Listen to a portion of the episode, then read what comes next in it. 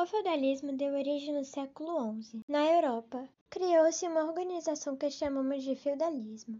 Em vários locais, a terra era chamada de feudo, que significa benefício, daí o nome feudalismo.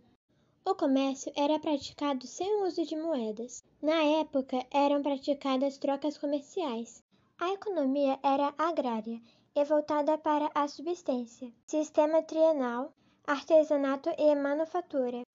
A religião durante a Idade Média, a Igreja Católica era o centro de poder religioso.